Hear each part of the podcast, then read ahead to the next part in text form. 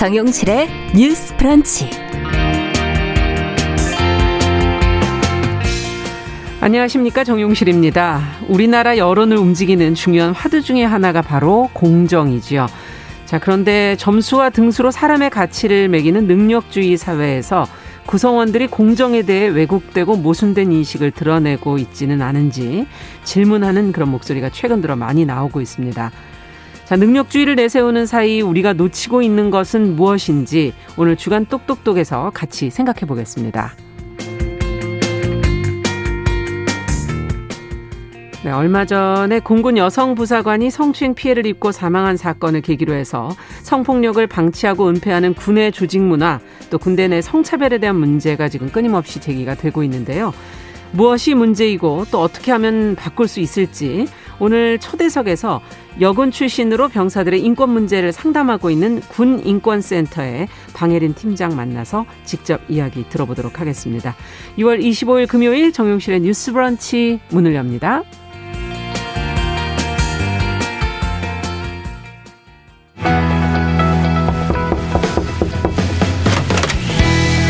청년 여성의 눈으로 세상을 봅니다. 정용실의 뉴스 브런치 주간 똑똑똑. 네, 금요일 첫 코너는 여러분들이 기다리시는 주간 똑똑똑입니다. 기성세대들과 나눌 수 없는 이야기들을 청년 여성의 시각으로 또 다양한 주제를 저희가 어, 같이 이야기 나눠보고 있습니다. 자, 오늘도 두 분 자리해 주셨습니다. 계간 홀로의 이진송 편집장 안녕하세요. 안녕하세요. 네, 그리고 청소년 페미니스트 네트워크 위티의 양재 활동가 안녕하세요. 안녕하세요. 자, 오늘 앞서 화두를 제가 좀 먼저 던졌는데 아, 능력주의와 공정. 요즘에 공정이라는 얘기를 많이 하고 있잖아요. 그래서 이 두 가지 그 능력주의라는 것이 과연 공정을 만들어갈 수 있을지 어, 한번 같이 생각을 좀 해봤으면 좋겠습니다.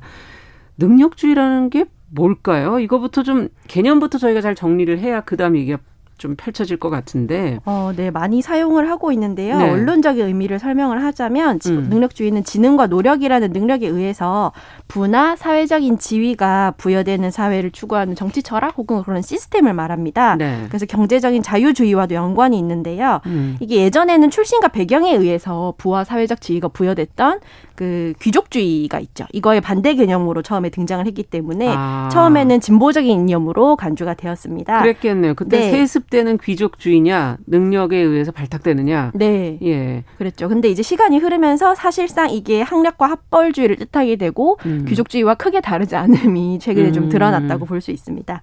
네. 음. 그렇다면 양재 활동가에서 능력주의를 어떻게 보고 계세요? 네, 흔- 흔히들 뭐 그런 얘기들 하잖아요. 능력만 있으면 잘 살 수 있지. 요즘 음. 세상은 뭐 대학 안 가도 결혼 안 해도 능력만 있으면 잘 살수 있지. 음. 이렇게 얘기하잖아요. 네. 그래서 사실은 능력이라는 게 사실은 능력주의는 말씀하신 대로 개인의 능력에 따라 사회적 지위를 분배하는 보상 인정 시스템이라서 능력에 따른 차별은 공정하다. 음. 차별이 억울하면 능력을 기르면 된다. 뭐 음. 이런 담론이거든요. 그렇죠. 근데 사실 제가 여기서 질문하고 싶은 건 뭐가 능력인가 이런 것도 있었어요. 음. 뭐 이를테면 공부 잘하는 건 능력이고 차별에 대해 예민하게 문제 제기하거나 음. 혹은 뭐 화분을 잘 가꾸거나 이런 건 능력이 아닌가? 사실 우리 음. 사회에서 인정해주는 능력이 있고 그렇지 않은 능력이 있다. 아. 네. 그리고 말씀하신 대로 능력도 세습된다. 그래서 또 다른 세습주의다. 이런 것도 생각해 볼 수 있을 것 같습니다. 네. 아, 두 분이 아주 문제 제기를 다르게 해주시네요. 네, 어쨌든 능력이라는 게 학력과 좀 가까운 거 아니냐는 문제 제기도 해주셨고, 지금 여러 가지 질문을 해주셨어요. 어떤 능력이 그러면 정말 능력이냐? 어, 인정받을 수 있는 능력과 인정받지 못한 능력이 있다. 이것도 세습되는 거 아니냐? 이런 지금 여러 가지 문제 제기들을 두 분이 해주셨는데, 자, 오늘, 어, 이 능력주의에 대해서 이제 이야기를 해보자라고 두 분이 얘기를 해주셔서, 이렇게 세- 생각이 들었던 이유는 무엇인지 뭐 주변에서 느끼신 게 있으니까 이런 얘기를 하신 게 아닐까 하는 생각도 들거든요. 음. 어떤 경험이 있으셨는지 좀, 이- 좀 사적으로 좀 얘기를 들어보고 싶어요. 음. 이수성 일단은. 예. 네, 일단은 공정이 가장 큰 화두가 되면서 청년층에서 이 문제를 해소할 수 있는 것으로 능력주의가 좀 네. 객관적인 해결책인 것처럼 많이 이야기가 되는데요. 음. 가장 좀 개인적이고도 대표적인 사례가 어 부모님들의 특권이나 음. 권력으로 특혜를 누린 자식들이 SNS에 이제 꼬우면 너네도 부모를 잘 만나라 이런 식의 음. 글을 쓰면서 굉장한 반발을 얻고 어, 그랬었죠. 네, 한편으로는 또, 아, 이렇게 부모를 잘 만난 것을 자신의 능력으로 생각하는구나. 아. 네, 그것도 능력 자체에 대한 정의나 해석이 어느 계층에서는 좀 잘못되어 있는데 어. 이거 자체에 대해서 좀 이, 생각해봐야 되지 않을까? 이제 이런 생각을 많이 하면서 능력주의에 예. 대한 이야기가 좀 필요하고 능력주의가 과연 이렇게 공정을 해소할 수 있는 음. 좋은 해결책인가? 이것이 사실은 정말로 공정한가라는 음. 생각을 많이 하게 됐습니다. 네. 네. 공정과 연결했을 때 이것이 과연 해결책이 될 수 있는가 하는 근본적인 질문, 과연 또 그럼 어떤 것이 있을까 하는 어, 질문을 해주셨어요. 양재 활동가께서는 근데 저도 그런 말씀해주신 뭔가 부모의 사회경제적 지위를 세습하는 문제들에 대한 체감도가 커질 수밖에 없었다고 생각해요. 음. 요몇 년 새 뭐 공론화된 입시 비리에 대한 논쟁들 이런 걸 보면서 네. 아, 아무리 열심히 해도 사실은 이 부모가 가진 사회적 자원이 없으면 성공할 수 없구나. 음. 개천에서 용난다는 말 옛말이다. 이런 생각들이 되게 많이 보도도 또 나왔었죠. 네, 되게 많이 네. 실감되기도 했죠. 근데 네. 이게 단순히 뭔가 능력 있는 사람들이 대우 안 해줘서 생긴 문제다라기보다는 음. 능력을 누가 가질 수 있는 자원이 있는데 능력을 가지는 것도 음. 불공평한 거 아니야? 이런 질문이 또 있었던 것 같고 음. 또제저 개인적으로는 그런 게 있었는데 청소년기에 제가 공부를 조금 잘하는 학생이었거든요. 음. 그랬을 때 그 모범생이라는 위치가 되게 도움이 많이 되고 뭐 너처럼 똑똑하고 능력 있는 애들은 정치에 대해 말할 수 있지. 음. 근데 대부분의 청소년 그렇지 않아라고 얘기하시더라고요. 어. 또 한편으론 대학 거부를 했을 때, 아, 야, 연대, 고대, 명문대 가고 나서 대학 거부를 해라. 대학도 못 가는 음. 사람들이 어. 학벌에 대해 반대하면서 대학 거부를 한다. 이런 얘기 들었어요. 예. 그러니까 누군 가 정치적으로 목소리를 내고 시민권을 행사하는 것조차도 능력이 있어야만 할 수 있는 걸로 아. 여겨지는 사회에 대해서 되게 질문을 가지게 됐고 네. 그런 면에서 사실은 능력이라는 게 사실 이런 기득권이나 권력층이 어떤 조건을 음. 충족해야지만 말할 권리를 주는 방식으로 음. 작동하는 건 아닌가라는 질문을 던지고 싶습니다. 네. 근데 말씀해 주시는 그 능력 모두가 모범생, 뭐, 말할, 정치적인 입장을 말할 수 있는 권리, 이런 것들이 다 지금 학벌과 학력과 약간 그쵸. 연결이 되어 있는 네. 능력이 아닌가 하는 그런 생각이 들기도 하고요. 자, 그렇다면 요즘의 젊은 세대들이 이 공정 이슈에 굉장히 민감하다는 분석들이 많이 나오고 있는데, 어, 능력주의에 이제 길들여져서 그 안에 불공정함을 보지 못하고 또 모순된 인식을 갖는 경우도 있다. 이거는 어떻게 보십니까? 맞다고 보십니까? 아니면 왜 그렇다고 보십니까?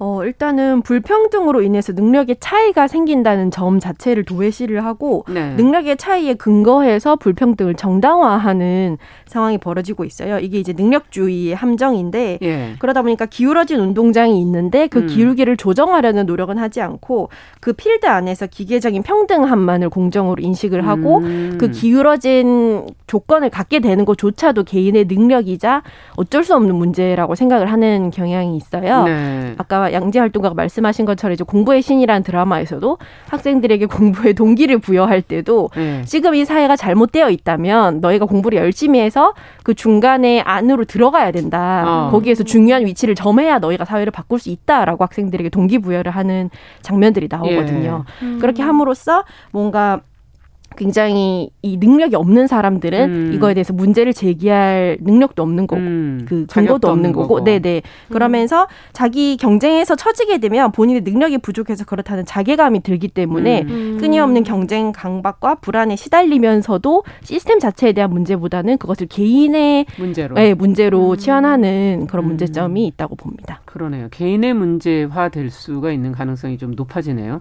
어떻게 보십니까, 양재 활동가께서는? 맞아요. 최근에 음. 되게 공정이라는 게 무척 이슈였죠. 저는 이 공정 담론이 청년들이 가지고 있는 이런 불평등에 대한 감각을 일부 음. 대변하고 있으면서도 완전히 해석하고 있지는 못하다고 느꼈어요. 음. 어, 그래서 기본소득당 용해인 의원이 국회 미래연구원의 한국인의 미래 가치관 조사 보고서를 분석하면서 예. 이 보고서에서 10대나 20대가 다른 세대에 비해 훨씬 더 공평한 소득 분배에 대해 동의한다라는 음. 결과가 있었다고 얘기를 해주거든요. 네. 근데 이런 부분들에서 봤을 때 젊은 세대가 바라는 공정이 정말 미디어에서 표현되는 것처럼 능력에 따른 공정일까? 음. 사실은 시험의 공정, 경쟁의 공정이 아니라 삶의 평등일 수도 있다. 음. 근데 정치권에서 일부만 과잉 확대해서 보는 것은 아닐까라는 아.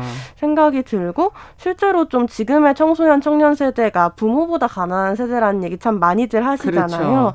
생활 수준은 나아졌지만 불평등은 그만큼 극심하게 겪고 있는 것이고 음. 그래서 사실 이들에게 체화된 불평등과 경쟁의 감각이라는 게 노력으로 돌파 가능한 수준이 음. 아니고 개인이 능력을 통해 성장할 수 있는 수준이 아니라는 음. 것을 저는 젊은 세대가 누구보다 뼈저리게 느낄 거라고 생각합니다. 네, 진짜 젊은 세대가 말하는 공정이라는 게 과연 무엇일까? 이제 뭐 언론과 어, 다른 곳에서 지금 분석들을 하고는 있지만 과연 정확한 것은 무엇일까? 지금 음. 같이 조사해서 삶의 평등을 공정으로 봤다. 그거는 또 생각 안 해본 부분이 아닐까 이런 생각도 들기도 하고요. 자, 그렇다면 어, 앞서 능력주의와 학력 주의, 학벌주의 이걸 약간 연계해서 사람들이 많이 생각하는 것 같은데 그러면 학력과 학벌이라는 것도 공정한 것인가? 하는 것도 한번 생, 짚고 넘어가야 되지 않을까요? 음. 어떻게 보십니까? 점수를 시험을 통해서 점수를 내니까 어느 정도의 공정성은 유지가 되는 건가요? 음. 양재 활동가께 먼저 여쭤볼게요. 저는 애초에 공정한 시험이라는 건 존재할 수 없다고 생각해요.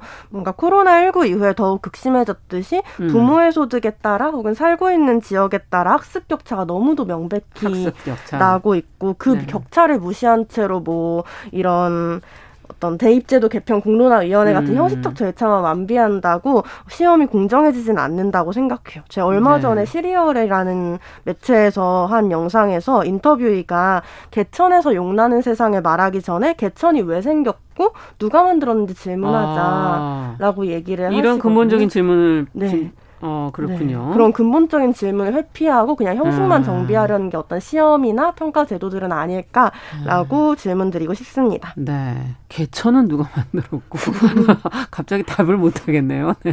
네. 어떻게 보세요, 이진성 편집장께서? 어, 네, 아무래도 능력이라는 네. 말에는 정말 많은 범위가 음. 들어가고 많은 것을 의미할 수 있는데 한국 사회에서는 이것을 이제 시험이 시험 점수 네. 시험으로. 등수로 치환할 수 음. 있는 시험에만 지원이 되는데 이게 좀 한국 사회에 굉장히 굳건한 한국 사회 교육에 대한 신앙이랑도 연결이 되어 있다고 생각을 해요. 네. 예를 들면 이제 대학 교육을 통해서 말씀하신 것처럼 개천에서 용난다는 신화가 있었고 음. 그리고 우골탑이라는 표현도 있었죠. 그건 뭐예요? 대학에서 이제 소를 팔아서 돈을 아, 예, 등록금을 예, 냈고 그랬었죠. 예, 그래서 이제 대학에 들어가면은 굉장히 많은 돈이 들어가서 음. 예, 그런 뼈로 쌓은 탑이다, 탑이다. 이런 표현이 있을 정도로 아. 한국 사회에서 교육에 투자하는 비용이 굉장히 높고 또 그만큼 그렇죠. 교육에 대한 신화가 굉장히 강했기 때문에 네. 능력이라고 하면 다른 여러 방면의 능력보다는 학력을 통한 계층 상승만을 굉장히 유의하고 아주 역사가 필요한 좀 것으로 있네요. 네, 보는 그런 배경도 있다고 봅니다. 네. 지금까지도 사실은 어느 정도 이어지고 있고, 네. 교육에 그 사교육에 투자하는 그 비용이라든 게 연간 매번 발표가 되는데 그 숫자가 만만치가 않잖아요. 네. 예. 교육, 특히 그 능력에 대한 어떤 신화 같은 것이 존재한다라는 얘기를 해주셨어요. 최근에는 이런 것들이 과연 공정한 건가 하는 지적들이 많이 나오고 있고, 음. 어, 개인의 능력과 능력을 측정하기 위한 어떤 경쟁의 기회, 음. 이게 사실은 그가 처한 환경하고 무관하지 않다는 지적들을 지금 하고 있지 않습니까? 음, 어, 이, 이 부분도 좀 짚어보죠. 음, 어, 저는 지금까지 나온 학벌주의 말고 조금 음. 더 다른 부분으로 짚는다면 네. 뭔가 청소년이나 장애인에 대해서 얘기해보고 싶거든요. 예. 그러니까 이를테면 청소년이나 장애인들은 법적으로나 사회적으로나 능력이 없는 존재로 여겨지잖아요. 그렇죠. 그러다 보니까 다양한 삶의 결정권을 스스로 가지지 못하는 권력에 있어서 내 삶의 권력이 없는 음. 이런 존재로 여겨지고 근데 사실은 청소년이나 장애인이 무언가 해낼 수 없는 문제가 그들이 능력이 부족해서 음. 판단 능력이 떨어져서 그런 걸까? 사실은 이 사회가 비장애인과 어른을 중심으로 설계되어 있고 장애인이나 청소년이 이해할 수 있는 방식으로 정보를 제공하지 않고 아. 이런 문제도 크지 않을까 이런 생각도 들었고요. 예. 그리고 또 최근에 제가 인상 깊게 읽은 장애 여성 공감 20주년 선언문에서는 장애의 경험이 성장과 개발이 보편인 시대에서 저항할 수 있는 남다른 감각이다. 음. 이런 말이 나오거든요. 네. 그리고 최근에는 또 SNS를 보면서 아 비장애인들이 너무 느리다. 오히려 장애인이 느린 게 아니라 비장애인이 변화에 있어서 너무 느리고 아. 태만하다 이런 얘기를 하는 국회의원도 있더라고요. 예. 그런 걸 보면서 사실은 누구의 능력을 무엇으로 보고 있는가? 능력을 어떤 기준으로? 네, 이런 질문이 다시 들었고 네. 그랬을 때 청소년이나 장애인 같은 이들이 능력 없는 존재로 보이는 것이 아니라 이들이 말하는 삶의 진실이 능력일 수 있다라는 음. 것을 좀 고민해 보면 좋겠다는 생각이 듭니다. 그러네요. 어떤 기준으로 보느냐에 따라 뭐 지금 사회에서 일반적인 음. 그런 어, 일처리의 기준으로 본다면 청소년이나 장애인들이 그쵸. 그 능력이 조금 부족하게 보일 수도 있지만 음. 또 다른 기준으로 본다면 이쪽 비장애인들이 변화의 그쵸. 속도라든지 받아들이는 능력이라든지 다를 수 있다. 어떤 기준이냐에 네. 따라 다를 수 있다. 이진성 편집장께서는 어, 네. 능력주의와 관련된 굉장히 유명한 말이 있는데요. 그 어떤 사람들은 삼루에서 태어났으면서 자신이 삼루타를 친 것처럼 생각하며 살아간다라는 말이 음. 있어요. 이게 미식축구 선수 출신의 그 베리 스위처라는 감독이 한 말인데 삼루에서 태어났다는 거 그리고 삼루타를 친다는 것의 차이에 대해서 이제 생각을 해볼 필요가 음. 있는 거예요. 삼루에서 태어났다는 것은 여기에서 말한 것처럼 능력을 만들어내거나 능력을 측정하는 음. 시험에 적절하고 유리한 위치에 있는 사람들이 있다는 거죠. 어, 처음부터. 그렇죠. 네, 그래서 사실은 부모의 소득 수준이나 이런 그 지역에 따른 학습 격차를 양재 활동가가 말씀을 해주셨는데 이런 교육의 기회와 질은 사실 결코 공, 그 균등하지 않고 음. 거기에서 나오는 노력의 결과라는 것도 사실은 그렇게 개인의 노력으로 돌파할 수 있는 것이 아니거든요. 음. 근데 한국 사회에서 사실 노력의 신화가 너무 크다 보니까 음. 요즘에는 그런 걸 이제 노오력이라고 하잖아요. 그래서 한때 막 노오력. 예, 노, 그 노력 그냥 노력도 아니고 노오력이라고 하는데 한때 어. 약간 그 미쳐야 된다. 미쳐야 되고 일만 시간의 법칙이 있고 어, 그렇게- 시간의 법칙 얘기를 많이 네, 하시죠. 그렇게 예. 열심히 개인이 해서 어떤 영역에 도달할 수 있고 음. 그러지 않은 사람들은 이게 능력자에 대한 우대를 넘어서 능력주의는 무능력자나 저능력자에 대한 멸시나 차별을 정당화할 수도 있거든요. 음. 이제 그런 점에서 과연 노력을 할 수 있다는 거, 어떤 실패에도 굴하지 않고 계속해서 시도를 할 수 있다는 것도 사실 환경의 영향을 많이 받아요. 그렇죠. 두 번째 시도를 할 수 있는 기회를 보장받는 네. 사람들만이 끊임없이 노력을 할 수 있는 거고 아. 주변에 어떤 방해 없이 그 일에 온전히 집중할 수 있는 사람들이 노력을 할 수 있거든요. 그렇죠. 네, 예를 들면 청소년들 중에서도 아르바이트를 이제 해야 하는 학생들이 네. 있고 말씀하신 것처럼 이제 장애인 학생들의 경우에는 학교도 지금 네. 변변치 않은 상황이기 때문에 과연 우리가 생각하는 능력이라는 것이 어떤 조건에서 만들어지는지 음. 그 배경을 카메라를 out focusing 하듯이 이렇게 밀어서 좀 더 볼 필요가 있다고 생각을 합니다. 네, 지금 음. 노력, 노력이라는 표현을 해주셨는데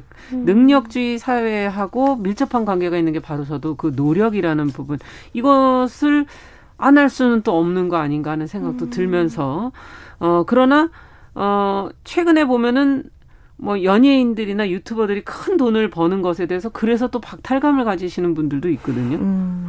그렇죠. 노력의 양상이라는 걸 어떻게 이렇게 다양한 건가? 음. 네, 여러 가지 생각이 들기도 하네요. 저는 그런 고민은 들더라고요. 음. 뭔가 어 요즘에 많은 이런 소득을 얻는 방식들이 예. high risk high return 그러니까 연예인이라는 직종은 되게 high risk high return의 맞아요. 직종인 거잖아요. 그런 걸 보면서 사실은 저한테 노력을 할 수 있는 조건이라는 건 사실 실패해도 좀 괜찮은 말씀하신 좀 제2의 길이 음. 있는 것들도 분명히 있을 거라는 느낌을 많이 받거든요. 그러니까 음. 노력을 할 수 있는 환경이라는 건 실패해도 누군가 박수 쳐주고 그 다음도 있고 이래야지 더 나은 미래를 상상할 수 그렇죠. 있는 거지. 지금 당장 오늘 먹고 살아야 되면 오늘 먹고 살 것에 대한 노력만 하지 사실 미래에 대한 노력은 음. 하기 어렵잖아요. 음. 그래서 그런 면에서 사실은 누가 그 미래를 기대받고 지원받고 실패해도 박수 받을 수 있는 위치에 있나라는 그 질문이 저도 되게 음. 인상 깊었던 것 같고 음. 그런 의미에서 제가 이거 준비하면서 고민했던 게 혼자서 만든 능력이라는 게 존재할 수 있을까 아. 되게 산업이 고도화된 사회, 사회를 살고 있고 우리가 생산하는 대부분의 지식과 기술은 기존 사회에서 존재했던 것을 발전시키는 과정에 예. 있잖아요. 지금 저도 이 라디오 준비하면서 책을 열심히 읽었거든요. 어, 누구나 마찬가지죠. 네. 그러니까 나 혼자만의 능력으로 만들어냈다고 말할 수 있는 건 사실 거의 없고 그럼 나 그러네요. 혼자만 대가를 다 받아야 된다라고 말할 수 있는 것도 없기 때문에 그러네요. 그리고 내가 아무리 잘해도 상호작용하지 않으면 그 모든 것은 의미가 없잖아요. 내가 아무리 좋은 것을 만들어냈더라도 네. 그랬을 때 우리가 개인이 능력이 있는지 더 많이 묻는 사회가 아니라 음. 좀 각자가 가진 능력이나 개성을 더 어우러지게 할 수 있고 실현할 수 있게 만드는 음. 어떤 문화나 토양을 더 많이 물어봐야 되고 이렇게 능력을 기준으로 누구를 뽑는다라고 했을 때 되게는 천편일률적인 고만고만한 사람들이 뽑히잖아요. 저는 그렇죠. 학교의 교- 교사분들을 보면서 맨날 그 생각을 하거든요. 이 사람들을 어떻게 어떻게 이렇게 비슷할까? 어떻게 그래서 저는 좀 노력을 하기 위해선 다양한 사람들이 다양한 방식으로 성장할 수 있고 아. 다양하게 노력할 수 있도록 사회에서의 토양부터 바뀌어야 된다. 네, 말씀을 생각합니다. 듣고 보니까 노력이라는 게 두 분 다 지금 공통되게 실패에도 불구하고 갈 수 있느냐 없느냐 그러니까 음. 실패와 연결되어 있는 노력 그 안에서도 버텨낼 수 있는 노력을 얘기해 주시는 것 같고 네.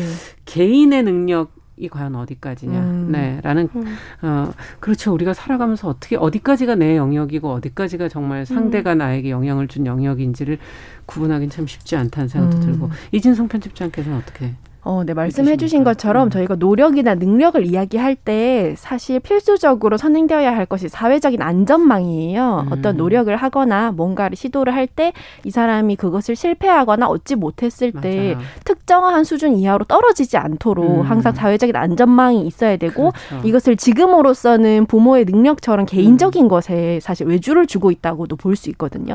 그렇기 때문에 이런 네. 개인적인 안전망이 없는 사람들은 예. 네. 이제 능력주의의 테두리 바깥에서 무능력하니까 뭐 저렇게 되는 아. 거지라는 식으로 방치하고 있는 예. 상황이에요. 그래서 그런 거에 익숙한 상황에서 이렇게 요즘에 좀 그 수입 구조가 바뀌면서 이전에 전통적인 방식으로는 음. 다, 방식과는 다른 그 학벌이나 학력과 무관한 고소득자가 음. 나오기 시작하면서 그렇죠. 사람들이 이제 박탈감을 느끼거나 이제 한다는 얘기가 나오는데 사실 이거는 조선시대 그 산업공상에서 선비들이 굉장히 예, 상인들을 예, 멸시하던 거랑도 전 아직까지 한국 사회에 이런 게 아. 남아있군 이런 생각을 좀 했는데 이게 네. 사실은 학력과 학벌이 신분제로 기능하는 사회이기 아. 때문이라고도 생각을 해요. 음, 일종의 이것도 귀족주의처럼 그런 신분제군요. 네, 그래서 네. 학력이나 학교 차별이 그 차별이 아니라 공정한 경쟁의 결과라고 이야기가 되고 본인이 그거를 통해서 노력을 했기 때문에 음. 시험 성적이나 입시의 결과는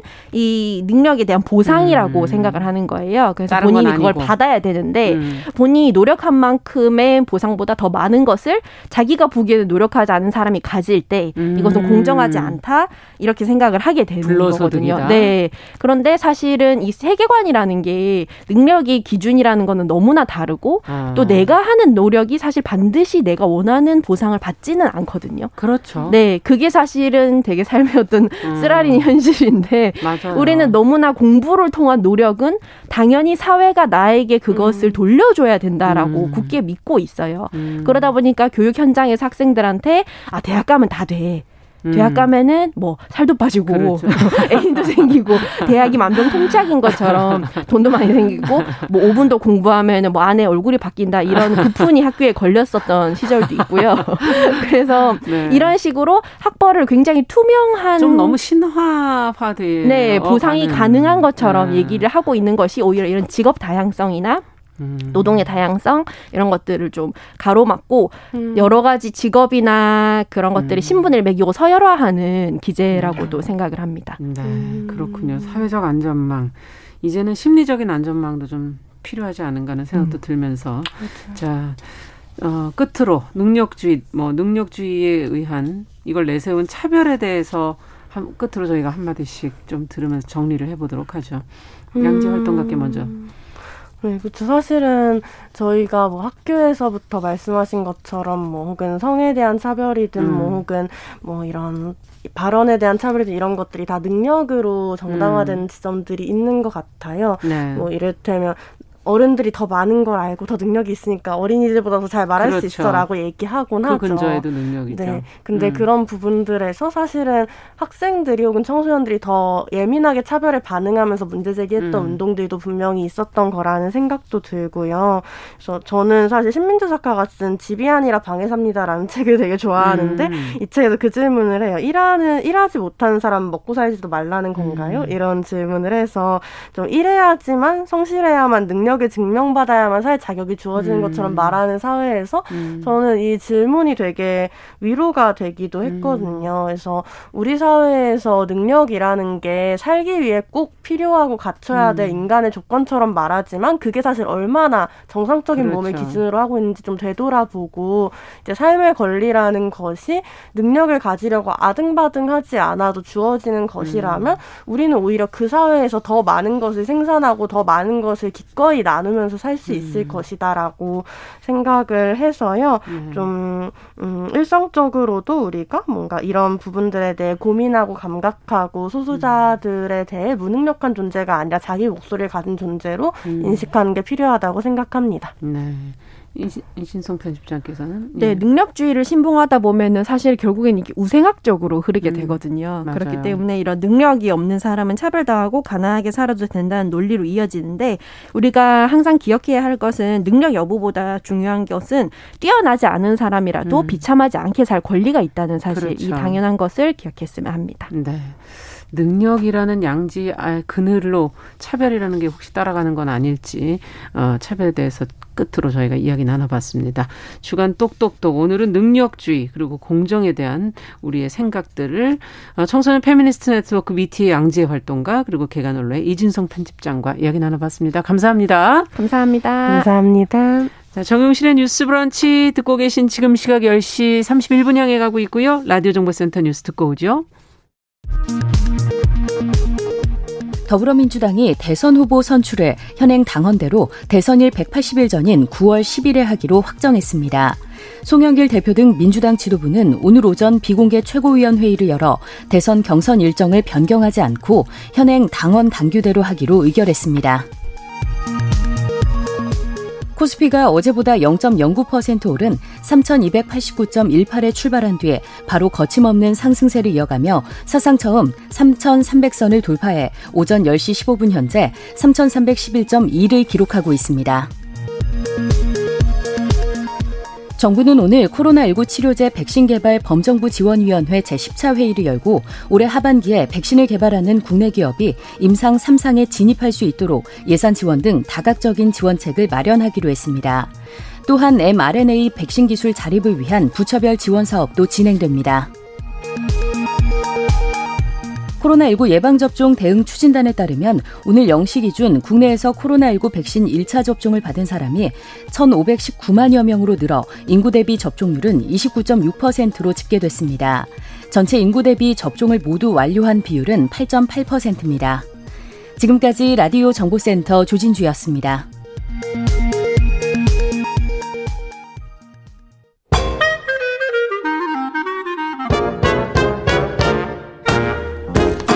모두가 행복한 미래.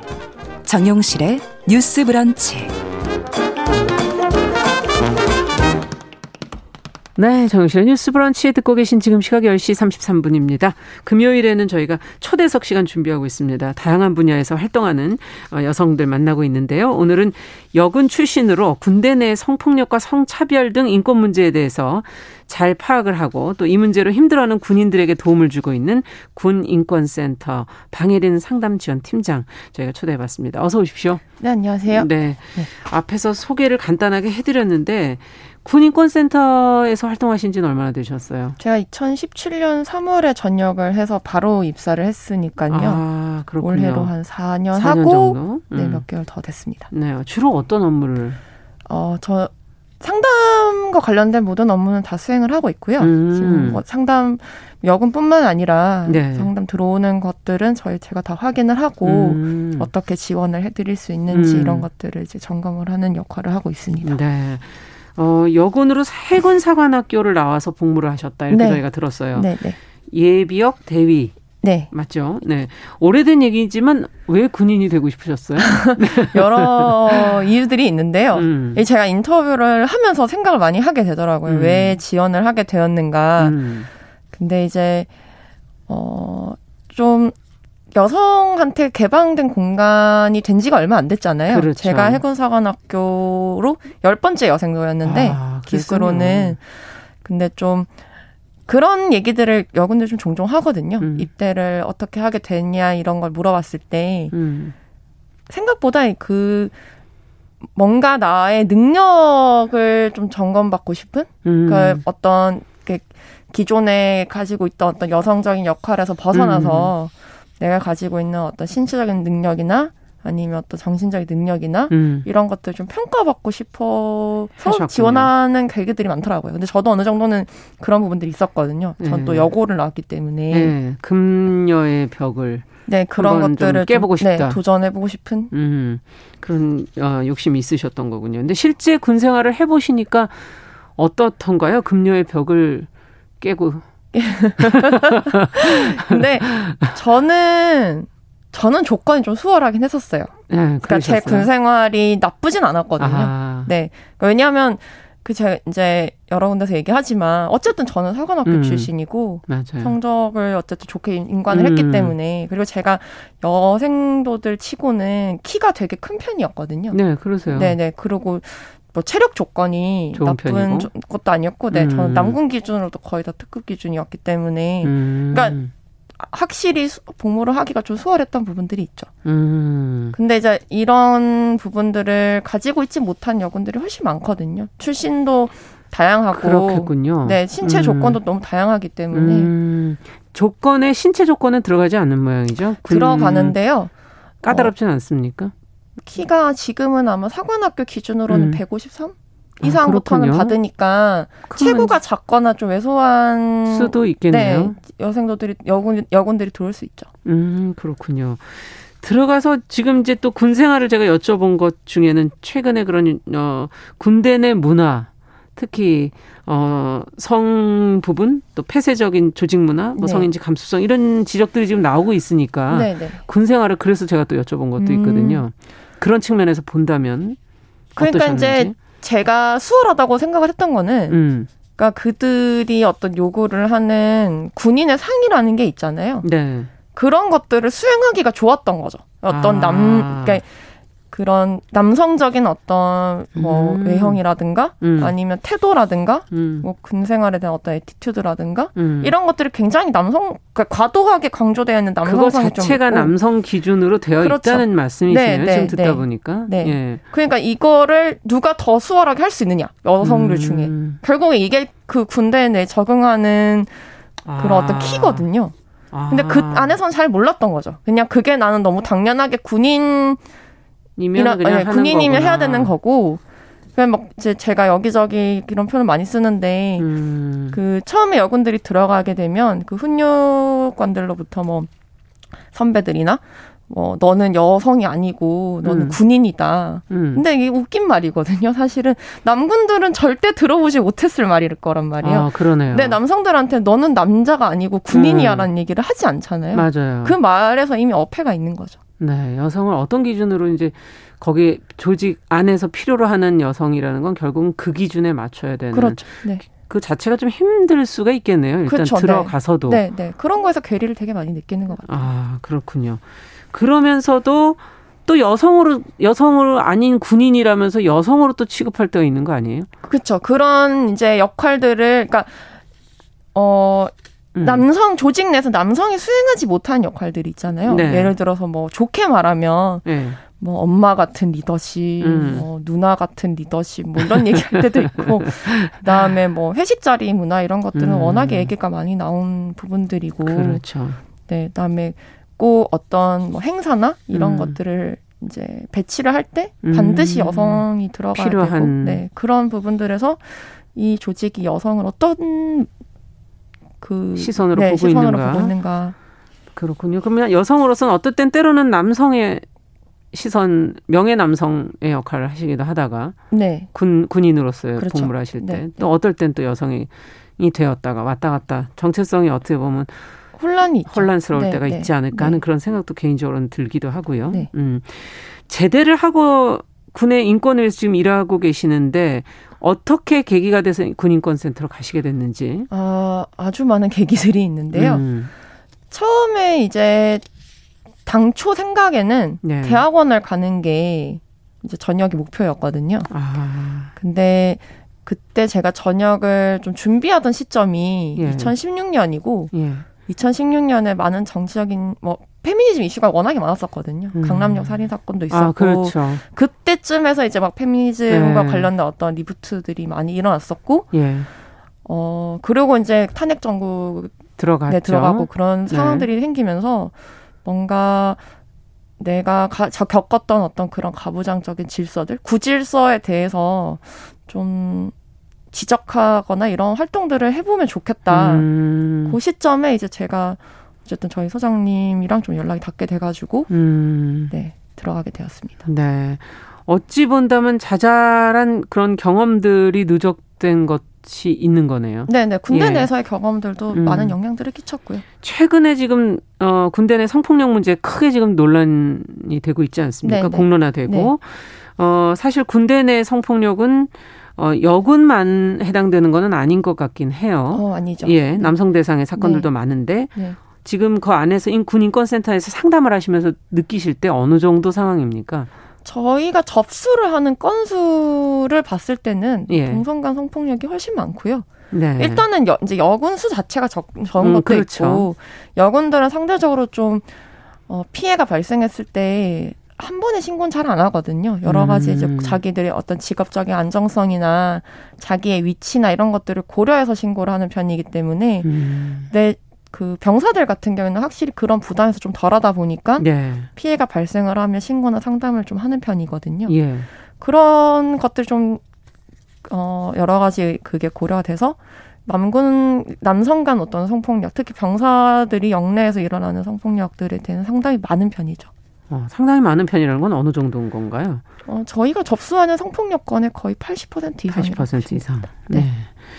이번에 이제 성폭력 피해를 입은 여군 사망 사건 어, 지금 성폭력 피해를 입었던 여군의 사망 사건은 이번이 처음이 아니고 네. 사실 여러 번 있었기 때문에 어, 이것을 봤을 때 사실을 은폐하고 지금 무마하려던 그런 시도들이 있지 않았습니까? 네, 네.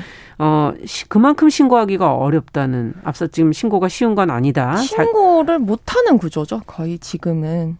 음. 지금 네. 회의와 압박도 있고. 네, 네. 그 어떻게 된 건지 그 구조를 한번 좀 설명을 해 주세요. 그러니까 이제 통계 여러 가지 그 성폭력 통계에서 나오듯이 음. 가장 주된 피해자 그룹은 이제 여군 하사 중사들이거든요. 네. 여기가 이제 연차로 치면 1년 차에서 한 3, 4년 차 사이. 아. 그러니까 이제 얼마 근무를 하지 않았고 네. 네, 이 조직에 편입된 지도 얼마 안 됐고, 음. 이 조직에 적응하기도 굉장히 어려운 상황에서 음. 어떤 그런 성별 권력이나 이제 계급 권력이 이제 개입이 되면서 그 나타나는 형태인데, 네. 그 간부들이 3, 4년 차에 주로 뭘 하냐면요. 음. 요때 이제 그 장기 자원 선발을 하거든요. 그러니까 그게 뭡니까? 처음에 부사관으로 내가 입대를 예. 하면 예. 처음부터 내가 공무원으로서 2, 30년 근속을 할 수 있는 게 아니고 처음에 4년만 복무를 할 수가 있어요. 예. 그리고 이제 3년 내가 3년 차 복무 때 내가 장기 자원으로 계속 근속을 아, 할수 있는지 없는지를 결정이 네, 그때 결정이 그때 나거든요. 중요한 시기네요. 굉장히 중요한 시기죠. 그러다 예. 보니까 이제 그런 어떤 내가 인사 고과나 이런 것들을 고려를 하다 보니까 아. 그러니까 그 진급 그 장기 선발 자체는 물론 이제 정형화된 점수가 있는데 예. 이거는 대부분 다 맞춰 오거든요. 뭐 표창 점수, 아, 체력 그렇죠? 점수 이런 거 다 맞춰 오니까 예. 그럼 남는 건 이제 인적 평가인데 그거는 여, 이제 좀 개별적으로 주게 네, 되는 네, 네. 거잖아요. 네. 여기에 뭐 소문이 들어갈 수도 있고 그런 뭐 관찰된 어떤 결과들이 나올 수도 있고 아. 그런 거를 이제 여군들이 고려를 안 할 수가 없는 거죠. 이 시점에서는. 아, 그렇기 때문에 이게 뭔가 신고가 됐을 때는 여기에 기록이 남게 될 수도 있는 네, 거고. 네, 그런 거 소문이 신경이 쓰이겠네요. 네, 네, 네. 아. 그리고 아무래도 내가 그런 상황들이 계속 노출이 되다 보면 업무적으로 집중을 하기가 어려운 상황들이 많잖아요. 예. 그러면 이제 업무에도 문제가 생길 수 있으니까 아. 일단 덮고 가자는 게 되는 거죠. 그 시기에 근데 지금 피해자들이 나오는 경우가 많다. 네, 네, 네. 거의 네. 대부분이죠. 여군 어. 피해자들은 그 그룹에 다 거의 대부분이라고 보시면 돼요. 네. 그거는 어떻게 본다면 신고하기 어려운 상황 속에서 그런 피해를 당할 경우가 이제 많은 건데. 쉬운 타겟이 될 타겟이 될수 있는, 네. 거고. 음. 그 외에도 지금 구조적으로 어떤 점이 좀 바뀌어야 이런 문제들이 해결이 될 수 있습니까? 일단은 신고를 할 수 있는 문화를 좀 조성을 해줘야 되는 거거든요. 음. 그러니까 피해자들이 그러니까 군에 좀 민감하게 생각하는 게 음. 이게 꼭 이런 뭐 병령 사고나 아니면 성폭력 사고가 발생을 하면 군대가 늘 하는 것이 음. 아, 이 문제는 우리가 반드시 근절을 해야 되고 그래서 오늘부터 음. 병령 혁신 작전, 뭐 병영 혁신 백일 작전 뭐 이런 걸 해요. 근데 무슨 그런 기관들을 운영을 해서 네. 궁극적인 목표는 사고를 줄이는 거거든요. 근데 사람이 사는 곳에서 네. 사건 사고라는 거 발생을 안할 수가 없는 일이고 네. 사고 얼마나 발생을 하게 되어 있는데 네, 근절이 되기가 어렵. 근절이 될 수가 없죠. 그런 건 네. 유토피아에서나 가능한 얘기니까요. 그러니까 네. 중요한 것은 높, 어. 신고 건수가 높아지는 게 아니라 이 음. 신고 음. 건수 높아지는 거에 대한 함의가 중요한 거거든요. 음. 그러니까 성폭력 같은 경우에는 음. 뭐 민간에서도 그렇지만 워낙에 암수율 자체가 높은 범죄이기 때문에 예. 신고가 안 되는 경우가 많단 그렇죠. 말이에요. 근데 신고가 안 되면 가해자도 상습적으로 되거든요. 맞아요. 네, 그러니까 신고가 높아진다라는 건 결국에는 이 조 직이 믿을 만하고 맞습니다. 이 문제를 해결하려고 하는 의, 피해자 의지라는 건데 예. 이게 높아지는 거를 부대가 민감하게 굴어서는 안 되는 거거든요. 아. 그러니까 그 수치에 너무 연연하는 연연하지 거죠. 네. 말고 네. 근본적으로 근절하고 싶다면은 좀 더 장기적으로 보면서 신뢰를 줘야 된다. 네, 그러니까 피해자가 신고를 했을 때 이후에 음, 해결이 되기만 하면 네, 되는 거죠. 피해자 보호를 받고 사건이 해결되는 그 음. 구성을 잘 짜야 되는 거지. 음. 사건 자체를 줄인다라는 거는 너무 어려운 얘기죠. 네. 어디다 정말 어 방점을 찍고 노력을 해야 하느냐에서 구조적인 문제가 있는 것이다. 네, 네. 네. 어 지금 성폭력 상담 건수가 지금 군 인권센터로 들어오는 게 국방에 또 국방 헬프콜이라는 게 또 있더라고요. 네네. 네. 이건 이제 국방부 내에 있는 거. 국방부의 핫라인이죠. 핫라인인 네네. 게 네. 국방 헬프콜. 그리고 네. 군 인권센터 내에 이제 성폭력 상담하는 네. 곳이 있고. 이 두 개 중에서 지금 군 인권센터 쪽으로 성폭력 상담 건수가 지금 더 많다 이렇게 더 지금. 예. 이것이 또 반증하고 있는 게 있는 내부를 안 믿는 거죠. 내부의 어떤 조직 그 내부 조직이 가지고 있는 문제 해결의 메커니즘을 음. 전혀 믿지 못하고 네. 이 사건을 외부에다 신고를 해서 내가 외부의 보호 속에서 어떤 문제를 해결하고 싶은 내부에선 보호받지 못한다. 네, 네, 네. 그러면 그 안에서는 어떤 절차로 가게 됩니까? 국방 헬프콜로 전화를 하게 되면 헬프, 헬프콜로 전화를 하게 되면 그 부대 지휘관한테 사건을 통보를 해주거든요. 부대 지휘관한테. 네, 네. 그럼 부대 지휘관이 이제 이 사건을 뭐 입건 처리를 할 것인지 음. 뭐 징계를 할 것인지 이런 것들을 이제 판단을 해서 하게 되는데 예. 여기서 일단 일차적으로 조, 이제 회유나 이런 것들 들어가서 개입될 수가 있는 거죠. 아. 여기에 만족 안 하고 또 다음 단계로 갈 수 있는 건 또 뭔가요? 그렇다면? 어, 그러니까 여군들이 성폭력을 신고할 수 있는 루트들은 많거든요. 음. 근데 이제 어쨌든 내부에서 신고를 하게 되면 그 안에서 처리 안에서 처리가 되고 나의 네. 신상이 어디까지 유포가 될 것인지를 가늠할 수가 없는 상황이다 보니까 이 지휘관을 통해서 정보가 밖으로 나갈 수 있다는 얘기군요. 그렇죠. 왜냐면 뭐 어쨌든 문서나 이런 것들 통해서 나갈 수도 있고 아. 부대라는 조직, 어, 그러니까 조직이 폐쇄적인 폐쇄적일수록 소문이라는 것은 굉장히 빨리 돌기 때문에 아. 네, 그런 이제 것들을 우려하는 분위기들이 있죠. 그래서 여군들이 신고를 잘 안 하려고 하거든요. 그런 이유군요. 폐쇄적인 네. 만큼 소문이 많이 네, 네. 도는 거군요. 네. 또 여성 그 군인들의 숫자가 많지 않다 네, 보니까 전군의 6% 정도밖에 6%. 안 되니까 이 부대 네. 사고가 났다. 이러면 몇 명으로 확 좁혀지니까 음. 얘기를 하지 않겠다라고 얘기를 안 해도 알 수가 있겠군요. 어느 그쵸? 부대에서 문제가 있다 네, 네. 그러면 그러니까 그 이번에 공군 사건도 아. 부대를 이동을 하잖아요. 예. 이동을 한다 해서 이 소문이 끝나는 게 아니거든요. 따로 같이 다 따라오는 분위기이기 때문에 그러니까 이제 이 어. 이동해서의 그 어떤 괴롭힘이나 이런 문제들도 지금 계속 얘기가 나오고 있잖아요. 네, 이런 맞아요. 것들이 이 사람한테 국한된 일이 아니라는 거죠. 여군들 입장에서는. 이 다 모든가 모두가 겪었던 일이고 음. 이번에 또 반복이 됐으니까 아, 예. 아 이제 앞으로 절대 신고하지 말아야겠다 이렇게 분위기에 조성돼 버리는 거거든요. 도리어 이번 사건의 계기로 그 이제 경계를 하죠. 네. 이 사건이 어떻게 처리되느냐에 따라서 봐야겠지만, 네, 네. 여군들이 어떤 이제 뭐 제도적인 도움을 음. 받을 수 있는 가능성을 본다든지 뭐 이런 음. 것들을 판단을 하게 될 것이죠. 네, 그렇군요. 폐쇄적이고 또 숫자가 워낙 적다 보니까 네. 그걸 아무리 어, 조용하게 비밀리에 처리하려고 해도 쉽지는 않은 구조를 네, 지금 네. 갖고 있는 거군요. 네. 어, 그렇다면 성폭력 피해로 군인권센터로 연락을 하게 되면 문제 처리는 그러면 어떤 식으로 하게 됩니까? 비슷한데요. 네. 저희가 이제 접수를 하게 되면 그 음. 성범죄 피해자 지원을 위한 법률들이 있잖아요. 그 음. 그 법률에 이제 근거해서 드릴 수 있는 도움들은 이제 어떤 정도 제공할 수 있고 예를 음. 들어서 어, 피해자 법률 피해자 변호인 음, 변호인. 네, 피자 법률 대리인에 위한 어떤 선임 문제들이나 예. 그다음에 뭐 상담 지원 예, 그다음에 예, 이, 이분이 뭐 예를 들어 정신 과정에서 치료나 심리 치료가 필요하다고 하면 그런 예. 부분들도 이제 예산을 쓸 수 있기 때문에 지자체 음. 예산이 다 배정돼 있거든요. 음. 그런 것들을 연계해주고 그다음에 그 성폭력 피해자분들은 또 진술 같은 것들이 굉장히 초기 진술이 중요하고 맞아요. 진술 자체를 잘 못하시는 경우도 있거든요. 어쨌든 너무 놀라고 네, 또안 좋은 기억이기 안 좋은 기억이잖아요. 네. 그래서 그런 신뢰관계인 진술 조력인으로 저희가 또 지원을 해드리고 있고 음. 부대 내에서 어떤 소문이나 이런 것들이 이제 발생할 우려가 있을 때 예. 부대에 어떤 저희가 이제 조치들을 해달라는 협조 공문이나 이런 것들을 작성을 하기도 하고요. 음, 그러니까 옆에서 혼자 하실 수 없는 거를 같이 도와주시는 역할을 많이 네, 하시는. 혼자 절대 해결할 수가 없거든요. 예, 그렇죠. 왜냐하면 어쨌든 나는 일도 해야 되고 근무도 해야 되고 맞습니다. 가해자 피, 그러니까 피가해자만 있는 게 아니라 가, 이 사람 주변 사람들도 목격자 네, 뭐, 뭐 주변에 주변에 뭐 같은 부서원들이라던가 음. 이런 사람들도 어, 어, 막 2차, 3차 가입 개다, 가입할 그 가담할 수 있는 가능성들이 워낙에 높기 때문에 음. 그런 것들을 혼자서 감당을 할 수가 없으니까 네. 이제 저희나 뭐 성폭력 상담 기관들이 그런 이제 도움들을 드리고 있는 거거든요. 지금 말씀해주신 그런 법률 어, 변호인을 선임하는 이 민간에서 그러면 네, 민간 변호사 선임, 네, 선임을 하는 예, 거죠. 보통은 부대 안에서 하게 되면 어, 거기에 관련된 어, 법조인들이 보통 군에 있는 분들. 지금 원칙은 이제 국선 변호사 국선. 중에 음. 여성 법무관들이 있거든요. 여성 음. 법무관을 배정을 하고 음. 여성 법무관이 없으면 음. 민간 풀에서 활용할 수 있도록 이제 협조를 음. 해줘야 되고 이런 것들이 다 안내가 돼야 되거든요. 피해자한테. 네. 근데 이번 사건은 전혀 그런 게 없었던 거죠. 네.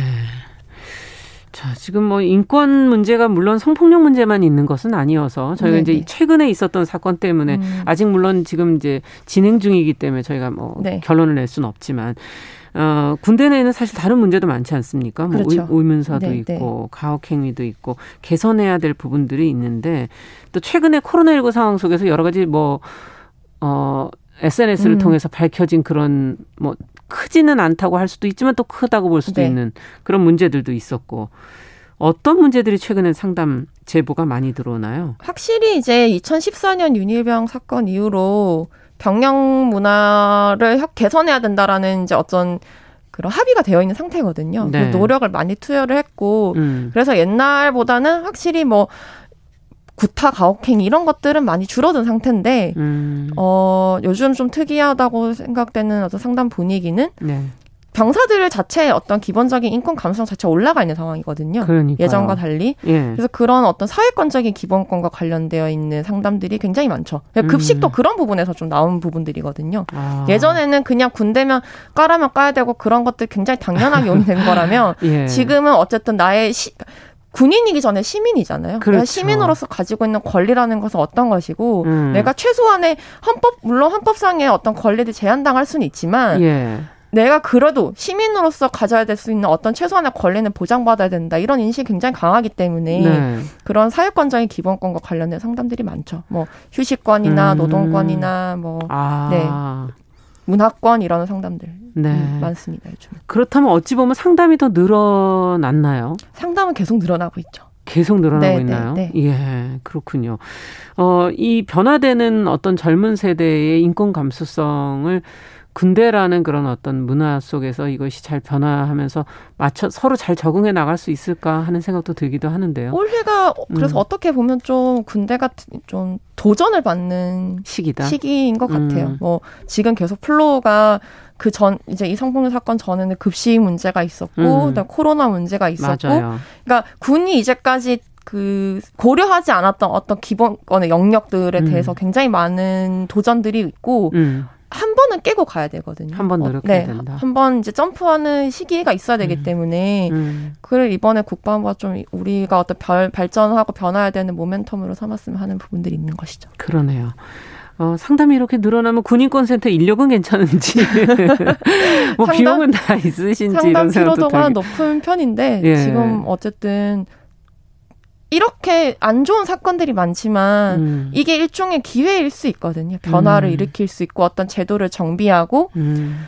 뭐 예를 들어서 지금 군인권 보호관이라고 군인 이제 ombudsman 제도인데 네. 이게 법이 만들어진 건 2016년이었나? 예. 아직도 설치가 안 되고 있거든요. 설치를 하라고만 되어 있고 어디에다 설치하는 겁니까? 이제 이거를 두고 뭐 음. 인권위 설치를 해야 되는지 어디 뭐 국회 설치하는지 뭐 이렇게 왔다 갔다 하면서 법안이 계속 정지가 되어 있는데 네. 지금 이 사건들이 일어나면서 좀 탄력을 받은 상태거든요. 예. 그러니까 그런 것들이 제대로 정착돼서 움직일 수 있도록 저희 같은 시민단체들이 계속 음. 꾸준히 푸시해야 되는 부분들이 있는 것이죠. 네.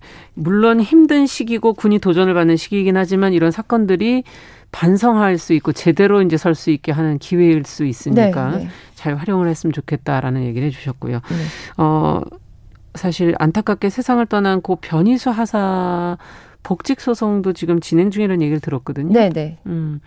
이것도 이제 재판부가 변호사의 복직을 인용해 주면 좋겠다는 걸 촉구하는 예, 시민 탄원서 지금 모집 중이라고 네. 얘기를 들었는데 이 얘기도 조금 해 주시죠.